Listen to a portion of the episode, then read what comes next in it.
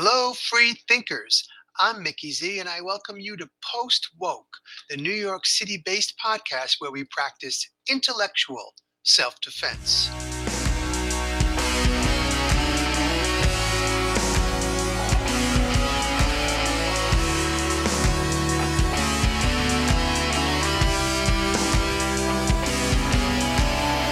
Wherever you are in human history and wherever you are on the planet, birth is the primary rite of passage into a culture.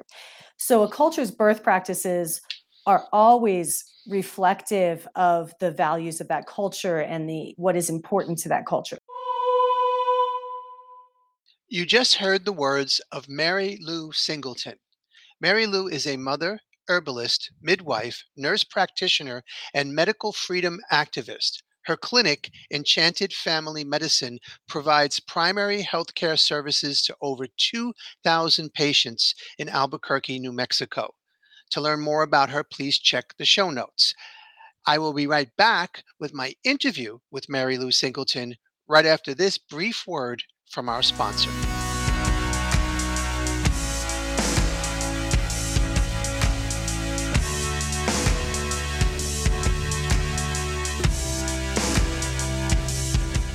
Hey, Mickey Z here, and I'm asking you to offer some support for a project that I've been running for nearly six years. It's called Helping Homeless Women NYC. And as the name implies, I've been getting out there on the streets for, like I said, nearly six years to offer direct relief to some of the most vulnerable yet fiercest women you'll ever want to meet. If you check the show notes, you will find a direct link for how to donate at GoFundMe if you're interested in becoming a Patreon patron or in ordering uh, restaurant gift cards directly from my wish list, shoot me an email and I'll send you that information. But I'm just requesting some support, thanking you in advance, and asking you, no matter what, to please share the link far and wide. Now, let's get back to the show. And we're back, and I'm with Mary Lou Singleton. Mary Lou, welcome to Post Woke. Hi, Mickey. It's so great to be talking with you. Likewise, it's, we've known each other via Facebook for years, and it, this is long overdue, this conversation. And in fact, you reached out to me with an interest in discussing the biomedical techno surveillance state and how all human life has become medicalized. And to be more specific, the system of medical totalitarianism and the healthy until proven sick paradigm that we've been forced to live for the past 2.5 years. Now, spoiler alert to the listeners, the medical tyranny that they are trying to impose on us is now now is largely modeled on our prenatal care and birth practices. And I want to give Mary Lou as much space as possible to discuss this critical connection. But before we get to that, Mary Lou, I'm wondering what's it been like for you as a medical freedom activist since March of 2020. For example, your stance on the COVID narrative has surely caused a schism between you and the left you once identified with. And perhaps, like me, you find yourself aligned with folks who once appeared as opposition. So, how have you navigated all of these developments in the past 2.5 years? Oh, you know, I, I feel like I'm still um, sorting out everything about the past two and a half years. I, am sifting through all the changes in myself and and my community. Um, you know, one thing is I now have so many wonderful uh, right wing fundamentalist Christian friends be- because I'm very very extroverted, and that's who was having parties and potlucks over the last two and a half years. So that's been a, a blessing and also uh, an interesting thing to sort out in myself. Um, it, it's it's been horrible. I you know I've been practicing as a primary care provider all through COVID, and from the very beginning.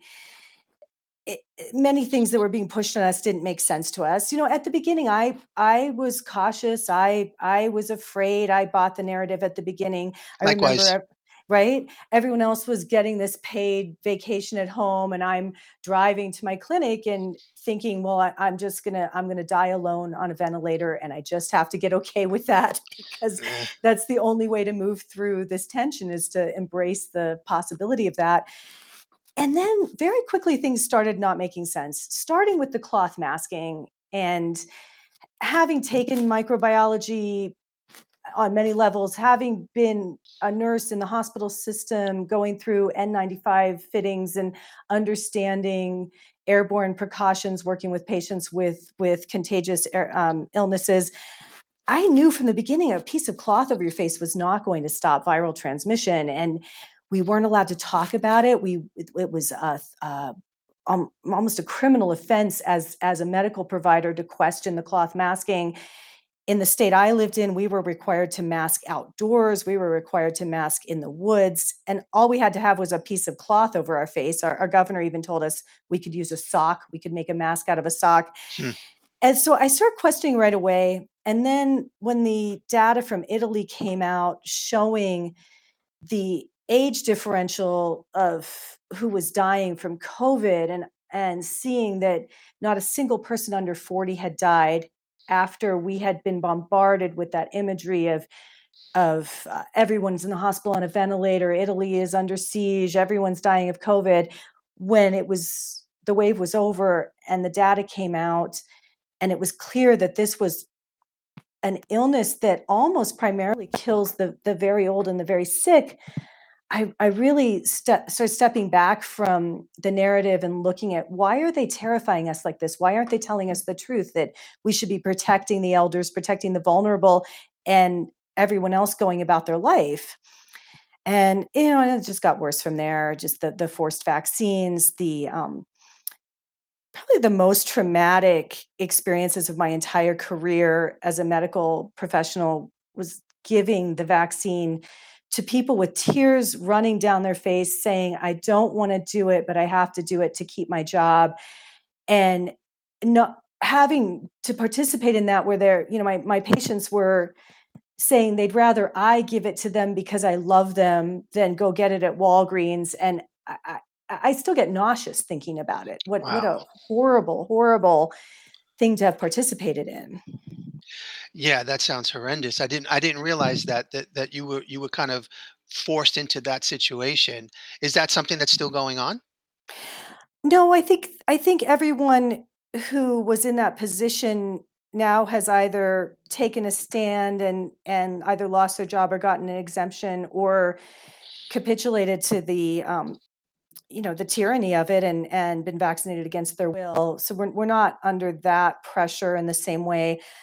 Um, I did, I, I'm very pro choice on vaccination, but I don't feel like people were given a true choice with this. This was coercion, which literally violates the Nuremberg Code. You know, I, I would sit with people and try to explain history and say, you know, the, the Holocaust happened and and we had these Nuremberg trials, and it was the very first international human rights tribunal in the history of the world. And they came up with this code of ethics and what did they come up with? Was it you know did they say don't be rounding people up and gassing them and calling it a shower. No don't don't be making people dig their own grave and shooting them in the back. No the nuremberg code is all about forced and coerced medical care. The the entire nuremberg code is no forced or coerced medical care and here we were violating it every day and it was liberals and progressives who were cheering it on was it was very distressing. Absolutely. I mean, it, one one um, shining light was that very recently I, I read uh, Dr. Meryl Nass reported that as of now, only seven percent of Americans have taken the fourth shot, i.e., the second booster. And at this point, you settle for any good news where you can get it, because uh, obviously right. a whole lot took the the uh, the first and second. But seven percent indicates to me that while people aren't necessarily being radicalized, they're just simply looking at common sense like this i am not getting any more shots. And um, i mean because almost statistically 7% is practically nothing. So let's hope that this is a direction that they're going to continue heading in which is a nice segue for me to go into the healthy until proven sick, sick paradigm that you've been talking about uh, how how the the um, the manufacturing and marketing of medical diagnosis and that this is this is your writing to me the way people especially our youth are being encouraged to formulate their identities around the idea that they are sick or disordered. So could you please elaborate on that?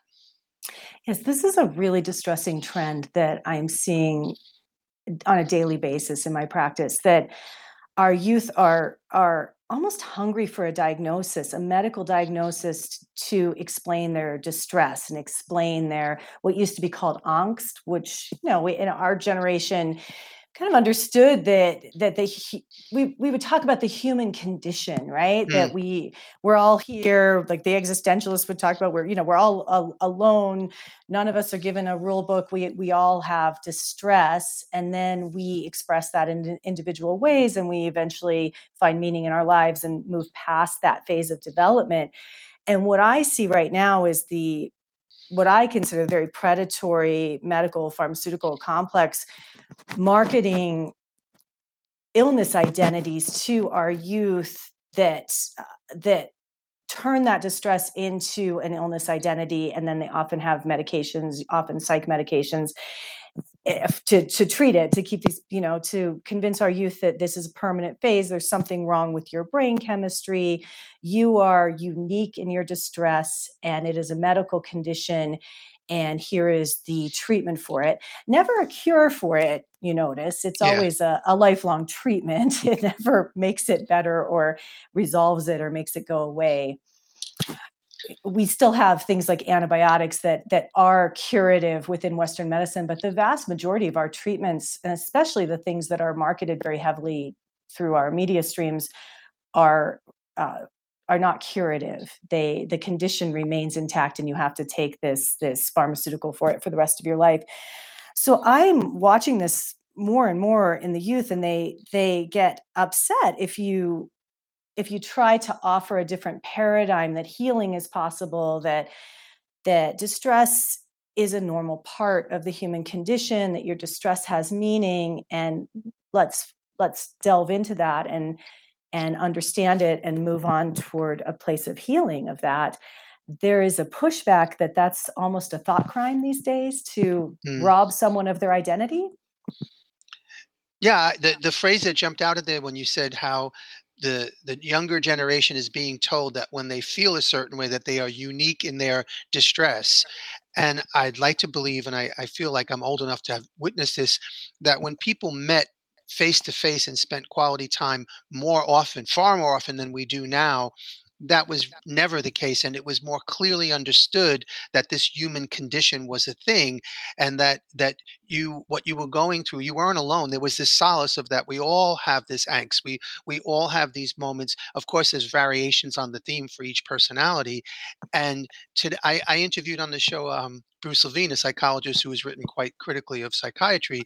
He's he, great. Yeah, and he's and he's talked about a lot of this stuff where these diagnoses um, are practically essentially made up and mm-hmm. and and so flexible that they can change with the shifting tides of of our culture and so i'm really glad you brought that up and i can only imagine here i'm looking at it theoretically i'm reading and talking about it but you're you're having patients come to you in privacy and talking to you about this and it's eh, i can only imagine how disconcerting and disturbing it is it is and as you know because of now the um, the pressure to not speak what's called medical misinformation, which I call heresy. You know, yeah.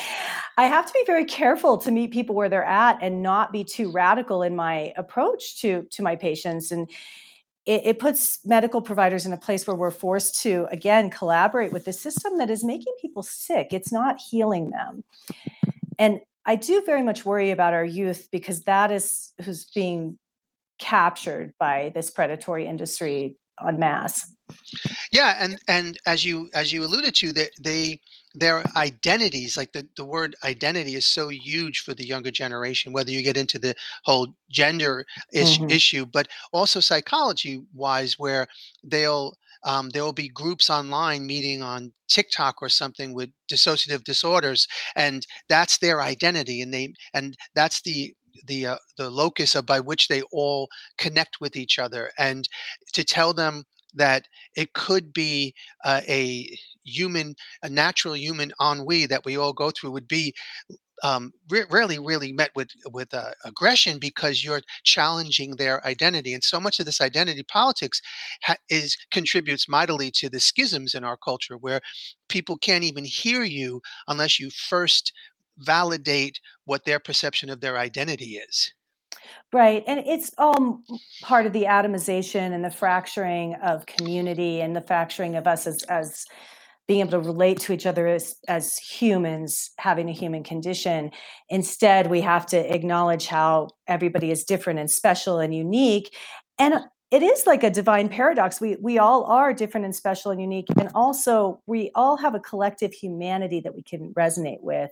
And that's the piece that seems to be disappearing from the culture and instead we're just focusing on the identities and it's very dangerous i mean you mentioned that the transgender industrial complex is is the perfect example of of uh, taking that that distress of being forced to fit into gender stereotypes and medicalizing it and turning a healthy child into a lifelong pharmaceutical dependent who is now sterile and will never have an orgasm in his or her life. That is a particularly horrific example of it. But we can back up a little further and just even look at the number of young people we're turning into amphetamine addicts with mm. the ADHD diagnosis that people are hungry to grab onto. And um, and yes, like Bruce Levine is saying, psychiatry is not objective medicine. It has nothing to do with objective science. There, there are no lab tests to diagnose these these conditions. There, there are no physical findings. It's all based on the subjective report and the interviewing skill of of the the subjective report of the patient and the interviewing of the provider.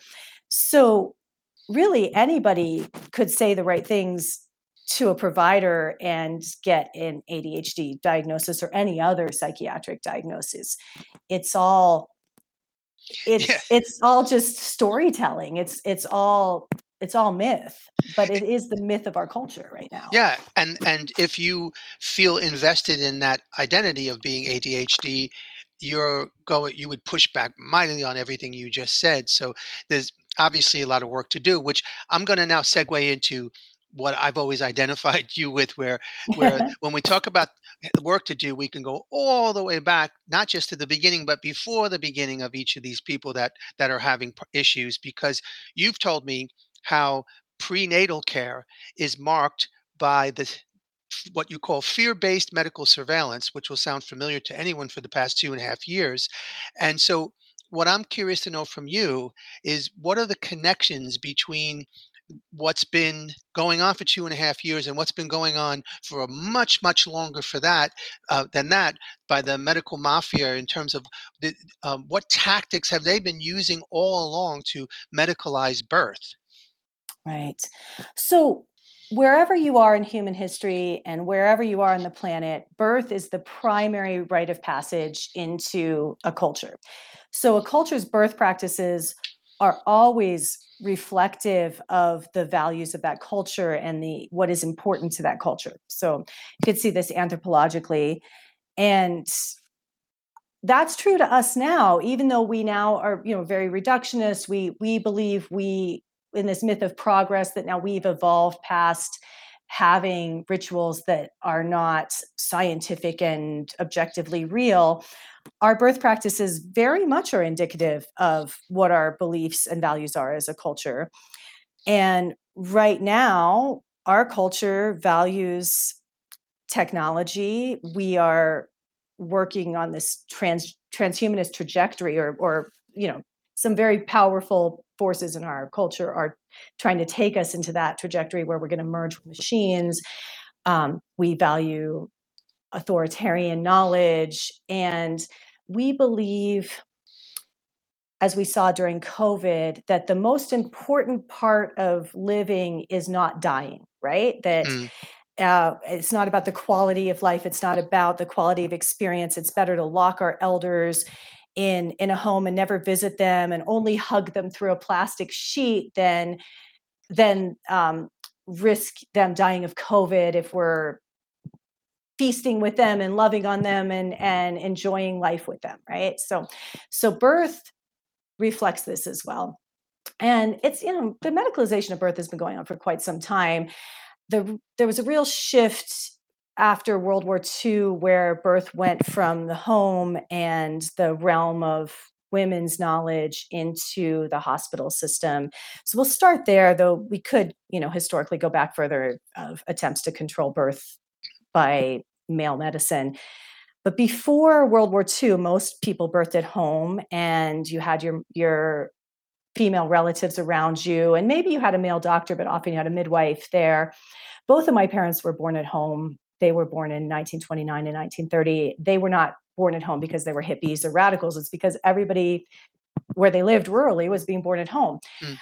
By the time you got to the 1950s, over 95% of births were happening in the hospital. Wow. So we had this this huge shift where birth left the home and all that magic and mystery of birth was no longer something that was in the realm of the home and it was taken to the sterile hospital environment like you you left the home to go experience that and then you come back with a baby um, and you, you hear that a lot even to this day people describe their entry into motherhood as when i brought you home from the hospital not when when i gave birth to you mm. right so um, it's it creates this separation from the rest of our lives and then through the 50s and 1960s um, up through the early 70s including my own birth most women were anesthetized often against their will and their babies were extracted from them with forceps and then they woke up and had the baby and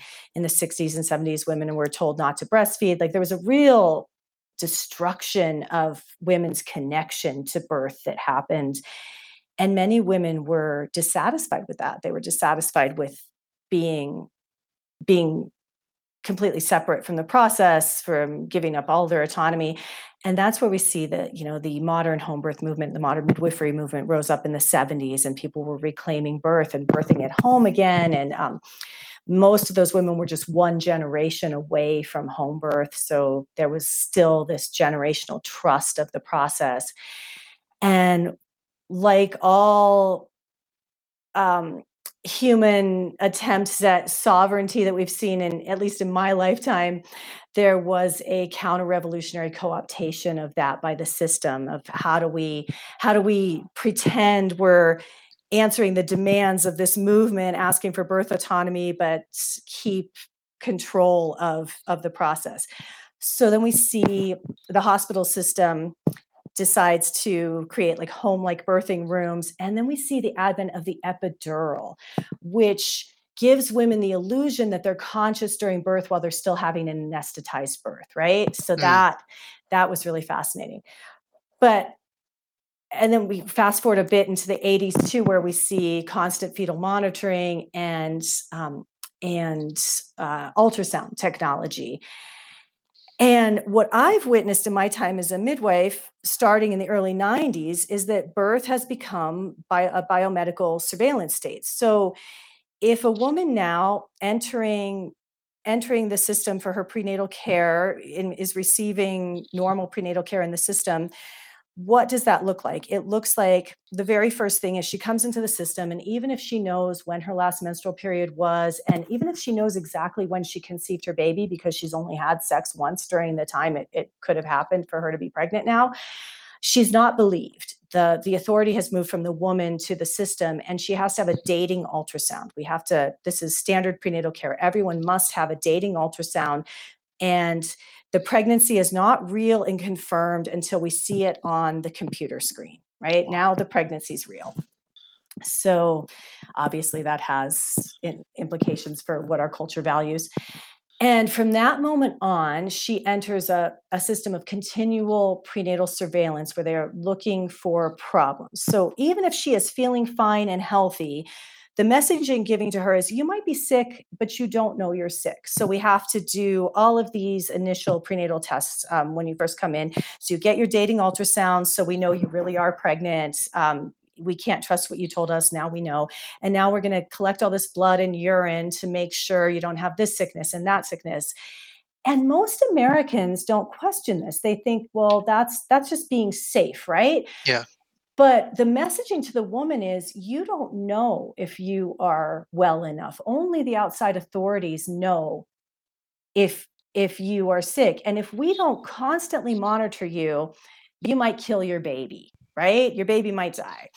Um, and then think of that with COVID, of how the testing, the cult of the testing, that I feel fine, but I don't want to kill my grandma, right? So I have to get this testing. I have to go get this testing. And how everyone just accepted that without any questioning of this sick until proven healthy, sick until proven healthy. But you're never actually proven healthy. There's always one more test. So in prenatal care, like you've, all right, you've skirted along, you made it. Maybe you've been told um, you you uh, some something was wrong, but we can deal with that. And then you get to the third trimester, or you're getting to the finish line. You're you're in the last the last three months of your pregnancy.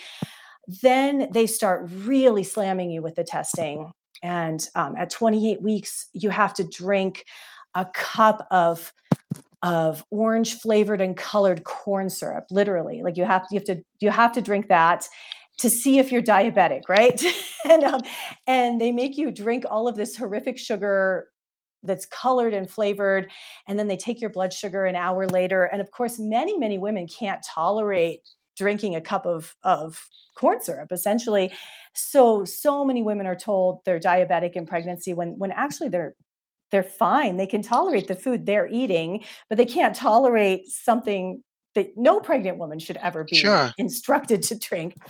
So, and then uh, more and more testing. At 36 weeks, they put, uh, had this very degrading ritual of a swab in your vagina and your rectum to see if you are carrying this deadly bacteria, group B strep, which is a normal part of flora for for many many women but if a woman carries it, there's a one in 200 chance her baby might get an infection from it. And then of those babies who get infected, there's a one in eight chance the baby might die. So there's this very small chance that it might be a problem. So we have to test for it. And over 40% of women have it. And then if you have it, you're told, oh, you're going to need constant antibiotics during your, your birth because you might kill your baby with this infection you didn't even know you had. Um, so we're giving antibiotics to 199 babies who don't need it to protect the one baby who might get sick. And it just goes, it goes on and on like that of just this constant, you might be sick and not even know it. You might kill someone if we don't surveil you and constantly test you.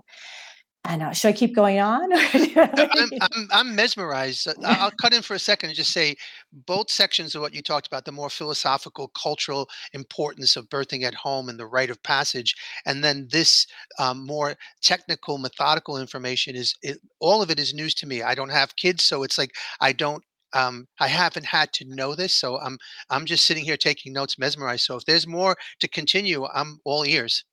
Right. There's so more. Through the the prenatal care now is mostly focused on ultrasound technology and and blood draws, um, and that exacerbated during COVID, where women got, in many cases, no no actual face to face. Well, obviously, no face to face time with their provider, even if they were in, because we were all masked, right? So no one's getting face to face time, but often only had virtual prenatal visits and the only human connection they were getting during their pregnancy was with the ultrasound techs and with the techs who drew their blood. So we've we've lost this element of of care. Um, they get ultrasound after ultrasound, and inevitably the ultrasounds find something that is usually not a problem, but it now is made to to be a problem. And by the time a woman reaches her due date range at the end of her pregnancy, nearly 100% of women planning to birth in the hospital system believe they are sick and if they if they are not in the hospital system they or their baby will die. You know they, they believe there's something wrong with them by the end of this process. And if if you interview if you interview 100 women who have had normal prenatal and, and birth care in our country over 90 of them will tell you if they hadn't been in the hospital they or their baby would have died. And and that is by design. You know that like janet fraser said when you interviewed her her the, the process is designed to break women. It's designed to destroy our intuition designed to destroy our inner knowing and make us feel broken and sick and incapable of knowing what's right for our babies so we need the authorities to help us. So a woman enters her due date range and um and it used to be, you know, she was at least given a chance to go into labor naturally, though often they found some reason that now we have to induce you. So at this point in in American birth practices, very, very few women are going into labor naturally this did exacerbate during COVID. They used the excuse of, of we can't just have women walking in off the streets in labor. It's safer COVID wise if we plan every single birth. So in my town, there are hospitals that now have nearly a 100% induction rate, a nearly zero rate of women naturally going into labor. So even that's been robbed from us. That mystery and waiting and that that's um, that space at the end of the pregnancy where you know to to quote to quote the Bible, you know not the time nor the hour, right? The that that that very um, very surrendered place of this is a process bigger than me and i just have to surrender to it has has been taken from us of that waiting no one's going into labor naturally go into the hospital. If, if you do go into labor naturally, you, you immediately present yourself to the authorities for, for supervision and management. But now most women walk in not in labor and are given very harsh chemicals to put the body into labor. And often the body's not ready for labor. So all it does is is torture the woman and and the baby and then often that creates distress in the baby which leads to a cesarean and the woman feels like she's you know she failed um, thank god she was in the hospital the baby went into distress if there hadn't been a cesarean the baby would have died when often the distress was caused by the the forcing of the process that was happening. Um, she is you walk into the hospital and you're immediately tethered to the bed. You are um, uh, a woman is given an iv so she has that that tether of her mobility and it's a painful that's that's painful as way she's as well she's given this pain and then she is strapped to the bed with a blood pressure cuff on the other arm that doesn't have the iv in it and then she has uh, two monitor belts one they're pink and blue and one is to monitor when she's having contractions and the other is to monitor the baby's heart rate. So she's got four restraints on her an iv a blood pressure cuff and a fetal monitor and a contraction monitor Wow. And this is this is all for her safety, right? This is all for her own good. Now I want to back it up to my birth. What my mother experienced in 1969 was she was strapped to the bed with leather restraints on her wrists. And Why? that that was for her safety, Mickey. That was for her safety. So she didn't go crazy and hit somebody or hurt someone. They were being, you know, she was probably being given some terrible drug like scopolamine that made her a little crazy, but she wouldn't remember the birth. Um, but in my opinion it's no different. The, the restraints just change to suit the culture right? We are still restraining women to the bed for no medical reason. There is no evidence that constant fetal monitoring improve, improves birth outcomes but we we do it we do it to every single woman laboring in the hospital. And there's no evidence that an iv improves improves birth outcomes. And there's no evidence that there's certainly no reason to have a constant blood pressure cuff on a woman. That that's an issue of uh, nursing staff shortage. Um, the roboticization of, of care in the hospital, you can take a blood pressure without having women have to be tethered to a blood pressure cuff. None of this is any more medically necessary than the leather restraints were. But we our mythology has changed and our belief system has changed where we we believe it's for our own good. We believe it creates Yes. better outcomes. Yes. I, I let me cut in here. I, I was I was jotting down notes and I was going to ask you, and I think you already answered the question, is is there any stati- are there any statistics or evidence to show um, that all these so-called improvements have done anything positive? And I think you kind of answered that. And I and I'm sure anyone who's listening, it's it's a Google search away. But it's it's like a sci sci-fi dystopian version of safety Yes. and the like when you say there's no evidence that that the iv this iv has any positive benefit it's like there's no evidence that masks or six foot distancing it's it's we've been programmed for so long but unless you've paid really close attention to the modern birthing um, uh, mafia so to speak um, you wouldn't have seen that that this didn't come out of nowhere with covid with this that they have incredible faith that we're going to take their word at face value that if they say you need to do this, you need to stay home, wear this mask, do this, we're going to say because we've been pushed around and programmed that way for the longest time at the most fundamental basic time of anyone's life, birth. And I I wasn't aware of all these connections, but it certainly fills in so many gaps and so many puzzle pieces as to how people were so accepting in the past two and a half years of what is from an objective point of view, patent nonsense. And in fact, worse than nonsense, an imposition of control in a place where we should be in control of our own health and also we're more in touch with our own health because the one thing i you know like i said i don't have experience in the birthing um, situation but i do know people as you said who told me thank heaven i was in the hospital or i might have di- died or the baby might have died or both. That i've heard countless times and i can remember about 10 years ago a very close friend of mine his wife gave birth and they put the baby in an incubator and told them all these terrible things that they think were happening. And a very long story short, within a week, it was sort of like, my bad, we were wrong about all of this. You could take the baby home. And I could show you can I'm sure you can imagine what those two went through and the stress, the years it took off of their life that week, just sleeping in the hospital just to find out what their first what was going on with their first child. But it was just complete um, control of the process and wrong on every single count. Right, exactly.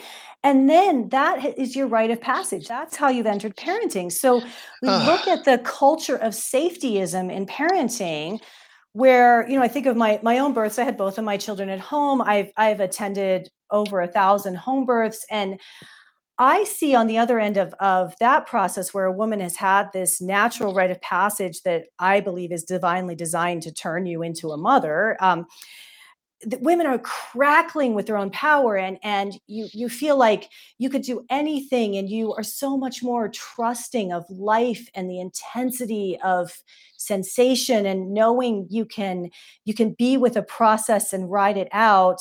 That's going to create a very different mother than a mother who has had this incredibly fear-based process. And yes most of the ba- most of the time the fear doesn't end when the baby's out. Then it's more and more fear tactics. And now we have to poke the baby's heel every every hour to make sure the baby's blood sugar is fine. That process is designed to turn off that empowerment that nature has wants us to have right? No mm-hmm. other mammal would be would put up with being treated this way in birth. E- even your house cat would rip your face off if you yes if you tried to treat it like this. So we we're profoundly instinct injured people, as we saw with the masking. Like no no sane no sane elders want to sacrifice all the children so they can wring out some more life right? That's that's not normal. And no sane parents want to cover their children's faces all the time but we're so instinct injured. And i do believe our birth practices are are a huge part of that injury. And now we have these fear-based parents which now we see with the the safetyism of parenting and children aren't allowed to go do the dangerous rough and tumble things that our generation was allowed to do. And what do we end up with? This uh, like john haidt talks about the you know this incredibly anxious coddled generation that that are terrified of everything because they're born into terror. Wow. That that is a profound encapsulation of uh, to, as, as an answer when people say how did we wind up like this? And you realize we started like this and to some degree they did their best to make sure we had no choice but to end up like this but the good news is that we have a choice and i, I want to quote you in, in our recent uh, exchange where you said birthing in sovereignty is a powerful act of resistance. Healing birth can heal the earth. So i don't want to end on a negative note i want to end on a uplifting and, and challenging note to the listeners of what what can people listening to this do in their individual life and in collectively to wake up from this nightmare and actually take steps to reclaim our sovereignty in every possible way, way but most fundamentally in the entry point the, pat, the, the rite of passage of, of new humans entering into this realm Absolutely. I think everyone needs to familiarize themselves with with the natural birth movement. Um, the Free Birth Society has a great podcast. That's a great a great place to listen to to stories of very empowering births.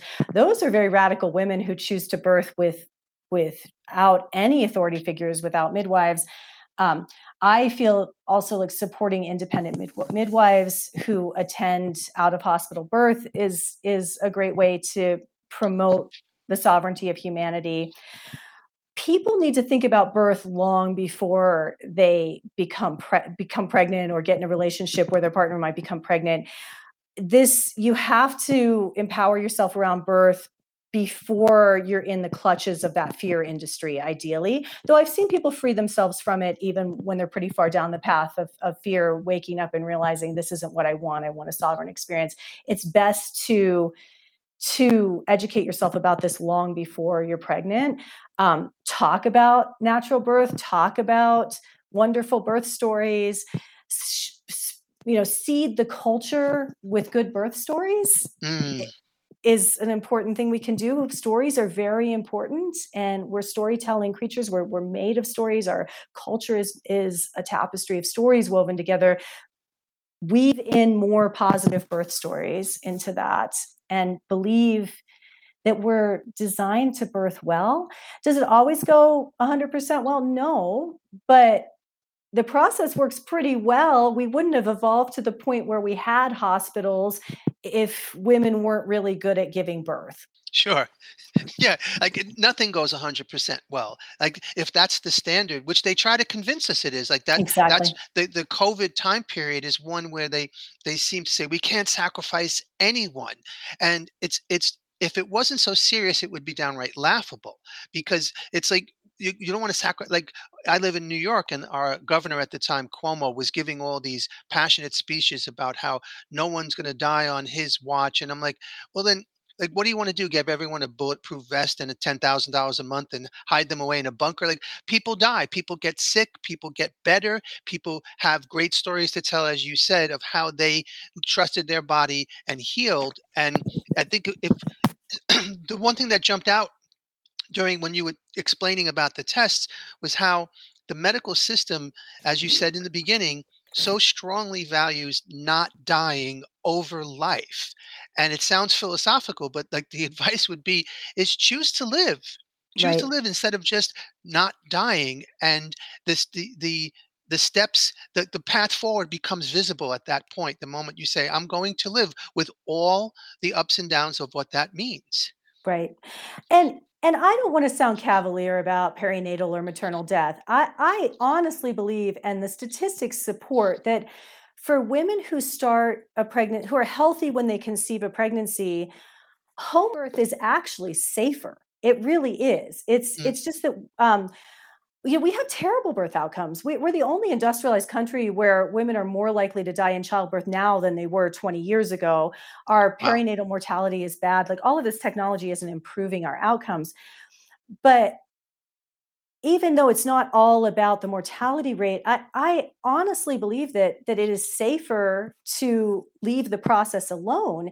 And that for healthy women with one head down baby who make it to term who want to experience a natural birth home is the best place for that to happen. It is the safest place and it is the holistically ideal place for that rite of passage to unfold in a way that will turn you into an incredibly empowered mother who's not afraid of of the intensity of life amen to that. What what a beautiful way to, to begin wrapping up here in the sense that this this philosophical and practical advice that at the beginning you can set this standard for yourself and your children that you are going to make decisions based on your sovereignty not cavalierly as you said and not cowing for, cowering from authorities whose primary motivation is a blend of control and profit. And i I couldn't thank you more enough for everything you just shared because it just it was an ideal blend of looking at the rite of passage of birth from a from a big picture perspective but then the nuts and bolts of what is happening and is considered quote unquote normal that is almost beyond questioning today but but breaking news there it isn't beyond questioning you have that control and you can question and the more people who do as you said will have these stories to share and normalize them within our culture right Mary Lou, thank you so so much for for being on the show and sharing your your wisdom. It's it's I really I really want to do this again. There's so many other topics we could talk about, but this it doesn't get more fundamental than this. And I really deeply appreciate you um, having this knowledge and gaining this knowledge and continuing to work to advance to have even more knowledge, but also being the type of person and the generous soul that you are to share it far and wide. So thank you so much. You're so welcome. Thank you for having me on, and thank you for everything you're doing. It's, it's really it's great to be sharing the planet with you right now. I'll be right back with my story of the week after one more word from our sponsor. Hey, Mickey Z again. I trust you're enjoying this episode. And if so, I would really, really appreciate it if you would become a paid subscriber for just $5 a month, less than 17 cents a day. You can support this Substack and this podcast. Your help is essential and it's crucial, and it's you who keeps this project going and growing. So thank you for listening. Thank you in advance for becoming a paid subscriber. And please spread the word. And while you're at it, please check the show notes for a link to a really kick ass post woke t shirt. The sales have been going up people are out there showing off what their favorite podcast is. And now it's time for you to join the team. So, once again, thank you in advance. And let's get back to the show. I want to close episode 52 with a short personal story that connects to the basic theme of this episode. It begins by me explaining that I wasn't supposed to be born. After my mother gave birth to my sister, the doctors, in their infinite wisdom, told her that she would never have another child. They couldn't exactly say why, but she was eventually diagnosed with endometriosis. But they were pretty damn certain at the time, in that unique way that doctors tend to be pretty damn certain.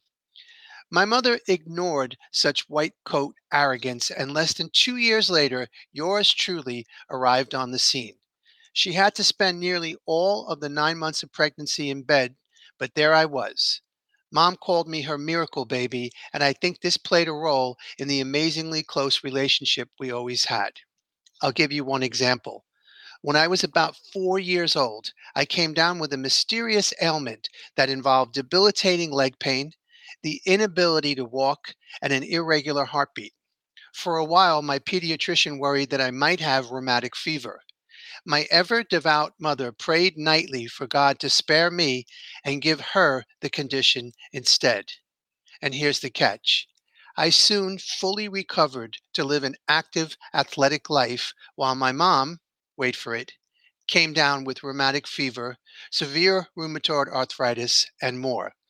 These issues hampered her health for the rest of her life regardless of how you personally feel about God, prayer, religion, or anything like that, I can tell you there is one thing of which I am 100% certain. My mother meant it with all her heart when she said she would rather suffer for her entire life than to see her son sick. And by any definition, that is divine intervention. So thank you for listening. Please heed the words of the guest we had on the show today, Mary Lou Singleton, to challenge the paradigms that are accepted as normal. And to do that, as always, remember to keep your guard up.